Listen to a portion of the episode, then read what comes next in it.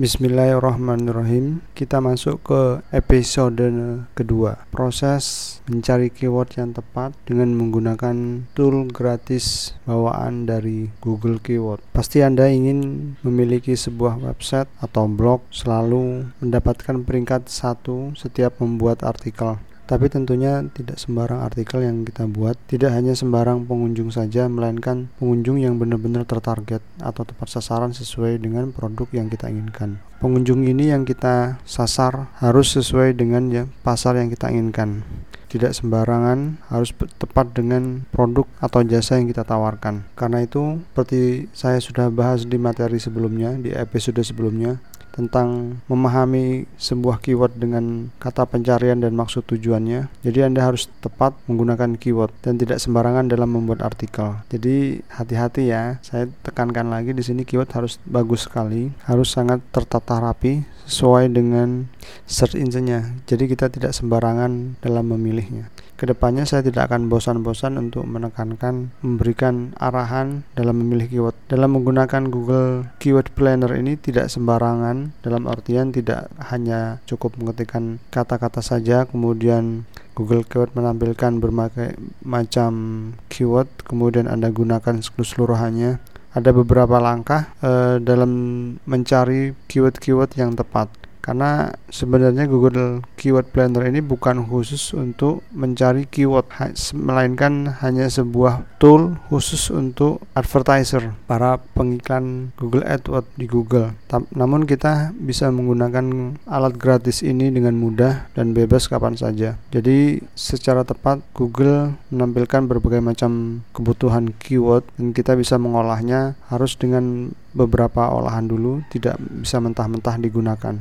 Sebagai contoh, misalkan kita mencari referensi berbagai macam keyword tentang kursus bahasa misalkan, kemudian Anda ketikkan di dalam Google Keyword, dan Google Keyword Planner akan menampilkan berbagai macam keyword yang berbagai macam variannya. Nanti bisa Anda coba praktek sendiri lebih jelasnya. Silakan buka Google Keyword Planner, atau kalau misalkan bingung linknya apa, Anda bisa ketikkan langsung Google Keyword Planner, nanti Google akan menampilkan link navigasinya. Kemudian kembali lagi ke keyword pencarian tadi. Dari berbagai keseluruhan keyword yang ditampilkan data lengkap, mulai dari aneka macam turunan kata kunci yang utama, nanti akan ditampilkan berbagai macam average monthly search-nya, pencarian tiap bulannya, dari yang ribuan sampai yang puluhan bahkan. Nah, dari berbagai macam keyword ini ternyata ada kemiripan, hampir-hampir mirip, percaya atau tidak. Kalau Anda menggunakan keyword ini semua, maka website Anda akan terkena penalti. Terkena penalti itu artinya website kita akan ditandai sebagai website spam karena kebanyakan keyword-keyword yang tidak penting. Kalau Anda hanya mengandalkan Google Keyword Planner untuk membuat konten-konten saja, atau 100% Anda menggunakan Google Keyword Planner saja, maka tentu ini akan sangat membingungkan karena di situ sangat banyak sekali. Jadi bisa dipahami kan? Kalau misalkan belum paham, nanti bisa Anda komentar di kolom komentar atau kita diskusikan di grup khusus yang saya kelola. Karena tool ini sebenarnya tidak bagus kalau bisa saya katakan untuk mencari keyword. Kenapa? Karena prosesnya untuk pencarian keyword itu tidak bisa mudah, dalam artian harus benar-benar dipahami dari masing-masing dan Anda pilih lagi. Kalau syukur-syukur kalau misalkan Anda punya tool khusus lagi untuk memperdalam research keywordnya, itu tentu akan sangat membantu dan mempercepat, mempermudah. Nah, bagaimana cara yang benar untuk mencari keyword menggunakan Google Keyword Planner ini? Ada beberapa tahap dalam episode kedua ini, yaitu tentang mencari keyword menggunakan Google Keyword Planner sebagai tool gratis dari Google. Baik, kita akan bahas dari yang pertama. Ada beberapa ide awal keyword utama yang mungkin terbersit dalam pikiran Anda. Misalkan Anda hari ini menjual tiket pesawat atau tiket kereta api atau tiket travel, dari kata kunci utama ini sudah cukup sebenarnya.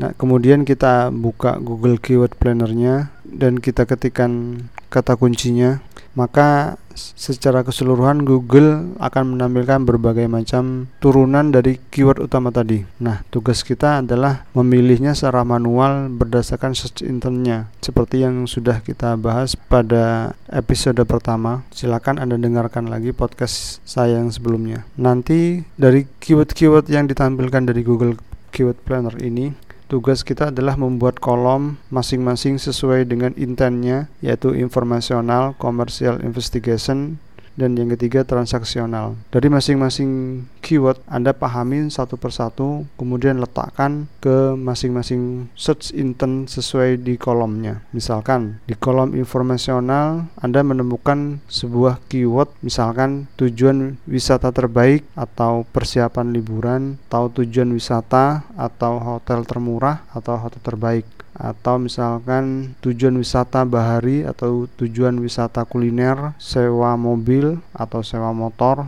Nah, dari sini kita sudah memahami maksud dan tujuan atau intennya dari kata kunci tadi. Anda bisa memasukkan langsung atau mengetikkan atau menuliskan kata kunci tadi ke dalam kolom informasional. Dan yang kedua, kolom yang kedua commercial investigation, Anda pelajari lagi masing-masing keyword yang ditampilkan di Google Keyword Planner tadi. Misalkan Anda menemukan beberapa kata kunci turunan lagi, meskipun itu pencariannya kecil tapi relevan, Anda bisa masukkan. Tidak mesti harus kata pencariannya itu ribuan atau puluhan ribu atau jutaan. Anda bisa masukkan asalkan itu relevan. Misalkan untuk keyword commercial investigation, cara pesan tiket pesawat online misalkan. Nah, ini jelas seperti yang kita sudah bahas pada episode pertama. Atau yang kedua, misalkan tiket pesawat murah, atau cek harga tiket pesawat ke tujuan mana, atau misalkan pakai tur ke. Nah, ini sudah spesifik, artinya kata kunci yang mengarahkan pembaca atau pengunjung untuk mencari informasi lebih detail. Mereka sedang survei, jadi kita bisa kelompokkan ke dalam kolom keyword commercial investigation. Kolom yang ketiga transaksional, Anda pelajari lagi dari masing-masing keyword yang ditunjukkan tadi, dari keyword utama misalkan tiket pesawat atau tiket kereta api atau tiket travel. Anda pelajari lagi, misalkan di situ terdapat jual tiket pesawat atau jual tiket kereta api atau jual tiket travel, beli, misalkan ada beli tiket pesawat online atau booking tiket atau booking hotel murah, promo tiket pesawat, promo tiket hotel, atau misalkan atau promo kereta api, promo tiket kapal laut. Dalam contoh saya yang saya sebutkan, mungkin saya sebutkan kurang dari 10. Anda bisa mencari dalam prakteknya lebih dari 10 akan lebih baik. Semakin banyak referensi artikel yang Anda kelompokkan justru akan lebih bagus. Tujuannya untuk mempermudah Anda dalam membuat konten. Anda tidak akan pernah merasa kesulitan ide apalagi yang harus Anda buat untuk membuat konten ke depannya. Perlu dipahami dari masing-masing keyword informasional yang saya sebutkan tadi di kolom pertama. Mungkin dari kolom atau mungkin dari keyword informasi, para pengunjung tidak akan langsung membeli produk atau jasa Anda. Mereka hanya sekedar mencari informasi-informasi umum. Nah, dalam kondisi seperti ini, Anda harus pandai membuat sebuah website bagaimana caranya mereka bisa datang kembali. Kita tidak akan membahas di sini, nanti kita akan bahas pada tahapan episode berikutnya. Setelah mereka mendapatkan informasi, kemungkinan besar mereka akan kembali lagi jika informasi yang Anda tampilkan sangat akurat dan sangat bermanfaat. Maka dari itu keyword informasional harus berguna, harus sangat relevan dengan produk dan jasa yang Anda tawarkan, karena informasi yang sangat penting bagi mereka. Kemungkinan konversinya untuk membeli atau menggunakan jasa Anda sangat besar dalam jangka panjang. Artinya proses kita tidak bisa keburu, kemungkinan juga bisa membeli juga bisa jadi. Jadi ada beberapa tahapan kalau misalkan Anda paham dengan sales funneling. Mudah-mudahan dalam episode berikutnya saya bisa membuat sales funneling. Meskipun dalam struktur intent nilai konversi rendah, tapi keyword informasi ini sangat bermanfaat. Oke, kita lanjut. Kalau misalkan Anda masih bingung untuk mencari ide keyword apa yang akan Anda cari atau yang Anda incar, mungkin Anda bisa saya bantu dengan beberapa pertanyaan dan Anda jawab sendiri. Untuk keyword informasional, Apa permasalahan yang sering dimiliki oleh target pasar Anda?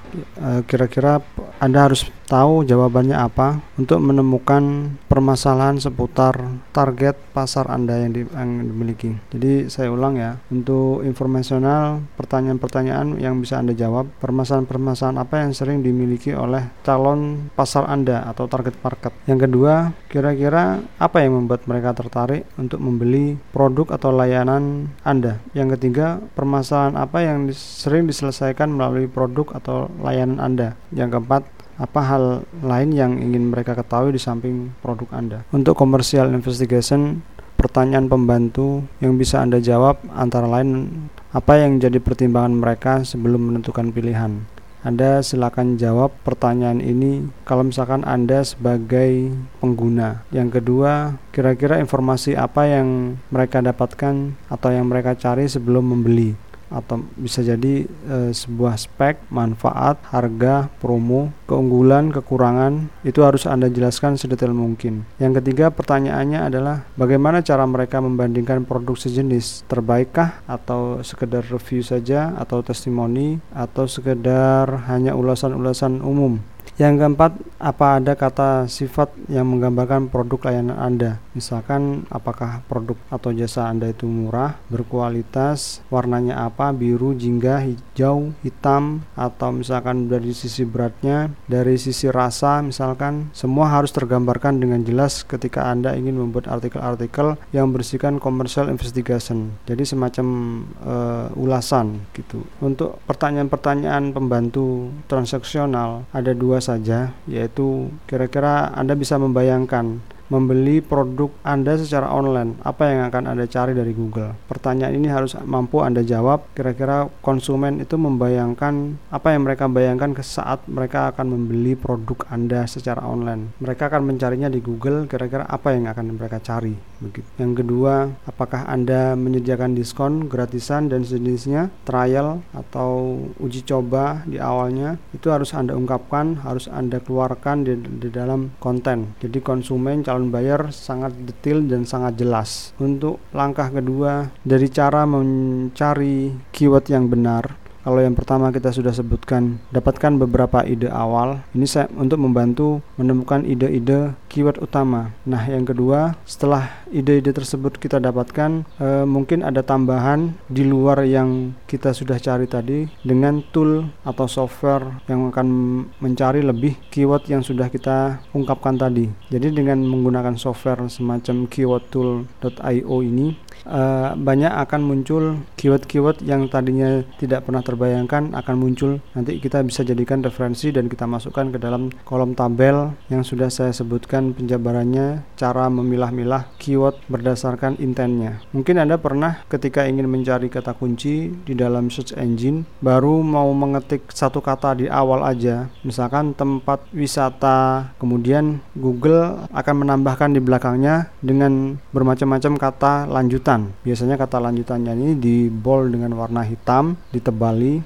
Nanti di situ dari satu dua kata yang sudah kita ketikkan, kita akan disuguhkan berbagai macam keyword-keyword tambahan. Nah, keyword tambahan ini secara otomatis akan melengkapi keyword-keyword yang Anda tulis. Anda tinggal pilih dengan mouse bisa, atau dengan tanda panah ke bawah atau ke atas pada keyboard. Nah, ini kita bisa memperdalam keyword-keyword yang bisa dicari dari Google Search Engine-nya. Masalahnya mencari dengan model seperti ini banyak kelemahannya, diantaranya tidak terlalu luas, artinya terbatas, hanya misalkan tempat wisata di A sampai Z saja. Sedangkan dengan menggunakan software hanya mengetikkan satu kata saja, nanti kita bisa ditampilkan beberapa data yang cukup banyak. Nama software yang kita coba kali ini adalah KeywordTool.io yang sudah saya sebutkan di awal. Fungsi software ini mencari keyword turunan dari keyword utama berdasarkan Google Suggest yang seperti Google berikan datanya kepada kita, cuman ini disajikan dalam sajian yang lebih komplit. Caranya seperti apa? Anda buka saja keyword tool KeywordTool.io, kemudian atur bahasanya dan negaranya, misalkan negara Indonesia dan bahasa Indonesia. Setelah itu ketikkan kata kuncinya dan klik tombol pencarian. Biasanya kurang lebih memakan waktu kurang dari semenit atau bahkan lebih cepat lagi. Minimal akan ditampilkan 400 macam keyword dari satu keyword utama saja. Wow, cukup banyak sekali nih. Nanti bisa Anda coba, Anda praktekkan dari keyword utama tadi. Anda bisa memilih satu persatu keyword mana saja ya keyword yang ingin dibutuhkan, atau bahkan mengcopy semuanya, tinggal drag and drop atau select all saja dan copy all aja. Kemudian bisa di copy paste ke dalam Excel atau Notepad. Untuk mencari keyword-keyword utama lainnya, Anda bisa coba ulangi dari awal seperti itu. Langkah yang ketiga, setelah Anda mendapatkan berbagai macam keyword turunan tadi, tugas selanjutnya Anda cukup mencari mana volume pencarian terbanyak dari keyword-keyword yang sudah kita kumpulkan dari keyword utama dan turunannya. Anda bisa masuk ke dalam Google Keyword Planner yang sudah saya sebutkan, kemudian copy paste saja ke dalam kolom Get Search Volume Data and Trend, atur negara dan bahasanya, biasanya bahasa Indonesia kalau untuk target pasarnya Indonesia, dan klik tombol Get Search Volume. Biasanya kurang dari 20 detik atau mungkin lebih tergantung jaringan internet Anda, maka data-data sudah bisa ditampilkan dengan lengkap. Di situ keyword turunan beserta keyword utamanya disertai dengan pencarian tiap bulannya, volume search monthly-nya. Itu tadi cara-cara menggunakan cara manual. Nah, bagaimana kalau misalkan kita ingin lebih cepat lagi dari tadi, lebih cepat dari cara manual? Anda bisa menggunakan cara software otomatis. Di sini hanya beberapa opsi saja yang saya berikan contoh, diantaranya tool mempercepat riset keyword Anda, yaitu SEMrush, mengintip keyword-keyword dari website lain. Anda bisa mentarget website apa yang menjadi komputer Anda dan mereka menggunakan keyword apa dalam blognya. Kebanyakan setelah blogger menemukan beberapa keyword turunan, biasanya bingung mau diapakan ini artikel, sangat banyak sekali. Mungkin dengan menggunakan tool SEMrush bisa membantu Anda. Ada versi trialnya bisa Anda coba, atau misalkan ingin lebih menggunakan fitur-fiturnya, Anda bisa membayar bulanan atau tahunan. Dengan cukup memasukkan beberapa keyword, Anda bisa memfilter beberapa keyword yang terasa berat persaingannya. Anda bisa singkirkan dan bisa mengambil keyword-keyword yang terasa ringan persaingannya. Caranya sangat mudah. Seperti biasa, cukup masukkan saja keyword utamanya di dalam websitenya, karena software ini berbasis web-based ya. Jadi bisa dibuka di operasi sistem semuanya, baik PC ataupun Mac, asalkan Anda sudah menginstal browser, entah itu Google Chrome atau Firefox atau Internet Explorer dan browser yang sudah biasa Anda gunakan lainnya. Kemudian setelah Anda mencari di dalam SEMrush, nanti di situ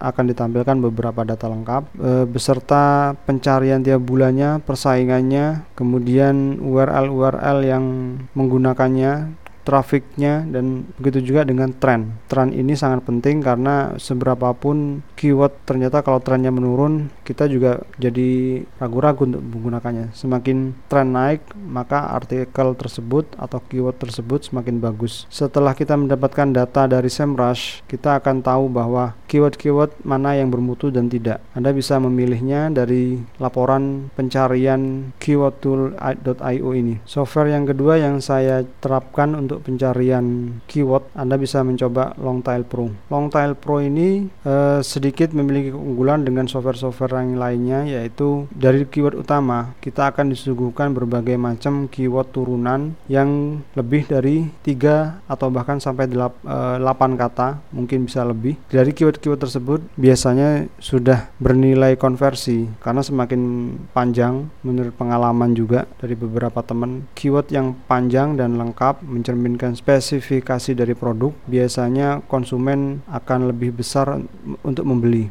Untuk website baru, tidak bisa serta-merta menggunakan keyword yang persaingannya tinggi dan meskipun itu pencariannya tiap bulannya besar. Blog baru butuh waktu berbulan-bulan. Maka dari itu kita main di long tail keyword ini tadi. Dengan mengincar long tail keyword, kemungkinan besar artikel atau blog mudah menembus di halaman top 10 meskipun tanpa backlink sama sekali. Karena memang persaingannya mudah, karena persaingannya memang rendah, meskipun dari pencarian tiap bulannya juga tidak seberapa berapa. Yang penting kita sudah bisa menerapkan beberapa keyword. Setelah artikel kita buat atau berdasarkan long tail keyword, biasanya hanya butuh berapa bulan saja akan banyak beberapa artikel masuk halaman pertama. Dengan semakin banyaknya artikel-artikel yang kita buat, maka Google akan menganggap bahwa website kita ini terpercaya, dan selanjutnya akan mudah untuk mendapatkan ranking untuk keyword-keyword yang levelnya sedikit naik, artinya sudah mulai sedikit sulit. Jadi mulai dari sini Anda bisa paham kan, kira-kira harus seperti apa keyword-keyword itu kita perlakukan, baik mulai dari risetnya, menempatkannya ke dalam artikel. Saya rasa tidak sulit, asalkan Anda bisa langsung praktek tanpa harus banyak berpikir. Kalaupun Anda kebingungan, Anda bisa diskusikan dengan kita, dengan teman-teman juga di grup, ataupun bisa bertanya langsung di kolom komentar. Mudah-mudahan saya bisa membantu, selama saya bisa bantu, dan selama saya bisa. Berdasarkan pengalaman, dengan model-model cara ini kita hanya menargetkan long tail keyword saja. Dalam beberapa bulan banyak artikel yang sudah tembus. Untuk berikutnya biasanya kinerja blog juga tidak terlalu berat. Kita akan semakin mudah merangsek ke top 10 dengan pencarian yang sedikit besar. Karena apa? Seperti yang sudah saya sebutkan tadi, bahwa Google sudah mulai melirik blog yang kita bangun. Software yang ketiga otomatis untuk mencari keyword turunan dan keyword utama, bahkan bisa menganalisa lebih banyak keyword sekaligus, tidak satu persatu. Fungsi dasarnya hampir mirip dengan software Long Tail Pro tadi. Dia bisa mencari beberapa keyword long tail, artinya panjang, lebih dari 3 bahkan 5 atau 6 kata. Tidak hanya 1-2 kata saja. Karena fiturnya mirip, saya tidak akan menjelaskan panjang lebar fungsi dari Term Explorer. Kita akan langsung contohnya bagaimana cara memperlakukan software ini untuk tujuan blog kita. Software ini juga sama, berbasis web-based, jadi mudah dibuka tanpa harus menginstalnya di komputer selama Anda terkoneksi dengan jaringan internet. Software yang tool yang keempat, kita menggunakan MozBar dan SEOquake, karena ini agak sedikit lebih cenderung ke semi manual atau bahkan sub manual saya bilang ya.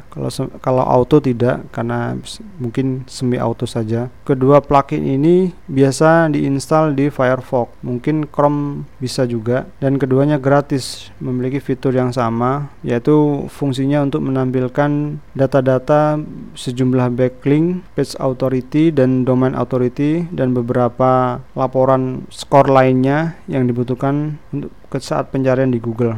Karena ini tidak otomatis, jadi ketika kita mengetikkan kata kunci, kita harus mengeceknya satu persatu di dalam search engine sekaligus, karena di bawah dari hasil pencarian itu terdapat data-data page authority dan domain authority serta beberapa link lainnya yang bisa Anda baca. Nah, itu saja beberapa penjelasan cara mencari keyword bila Anda kebingungan. Keyword utama apa yang harus dicari untuk membuat blog baru. Memang kalau di awal memang terasa sulit, semakin Anda sering berlatih, saya jamin juga akan lebih mudah cara-cara seperti, bahkan di luar kepala Anda sudah tahu langkah-langkah proses pengerjaannya, mulai dari harus melakukan apa, urutan-urutannya. Bahkan saat pembuatan artikel pun, kalau Anda sering berlatih untuk mencari keyword, saya jamin insya Allah Anda lebih cepat mengerjakannya. Ditambah lagi dengan menggunakan software-software yang sudah saya sebutkan tadi. Sebenarnya ada lagi beberapa tambahan yang biasa saya pakai, adalah Keyword Reveller dan Keyword XP. Keyword Reveller ini sama, berbasis web-based, mudah penggunaannya. Ada versi trialnya dan versi berbayarnya juga. Kelebihannya juga cukup bagus, bisa melihat scoring, kelebihan, kesulitannya, kompetisinya juga.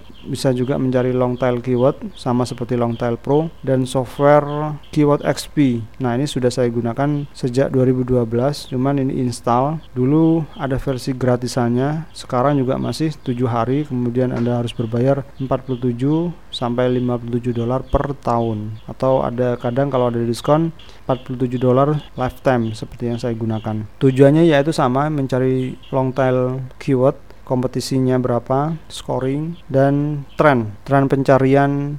Apakah masih bagus dari tahun ke tahun atau sudah menurun? Nah, itu saja episode kali ini tentang cara mencari keyword menggunakan Google Keyword Planner dan beberapa software riset keyword lainnya. Semoga bermanfaat. Saya Iksan dari Weblaku. Sampai ketemu di episode mendatang, yaitu tentang bagaimana cara menganalisa persaingan dan tahu tingkat kesulitan sebuah keyword dan mengaplikasikannya ke dalam SEO. Sampai jumpa.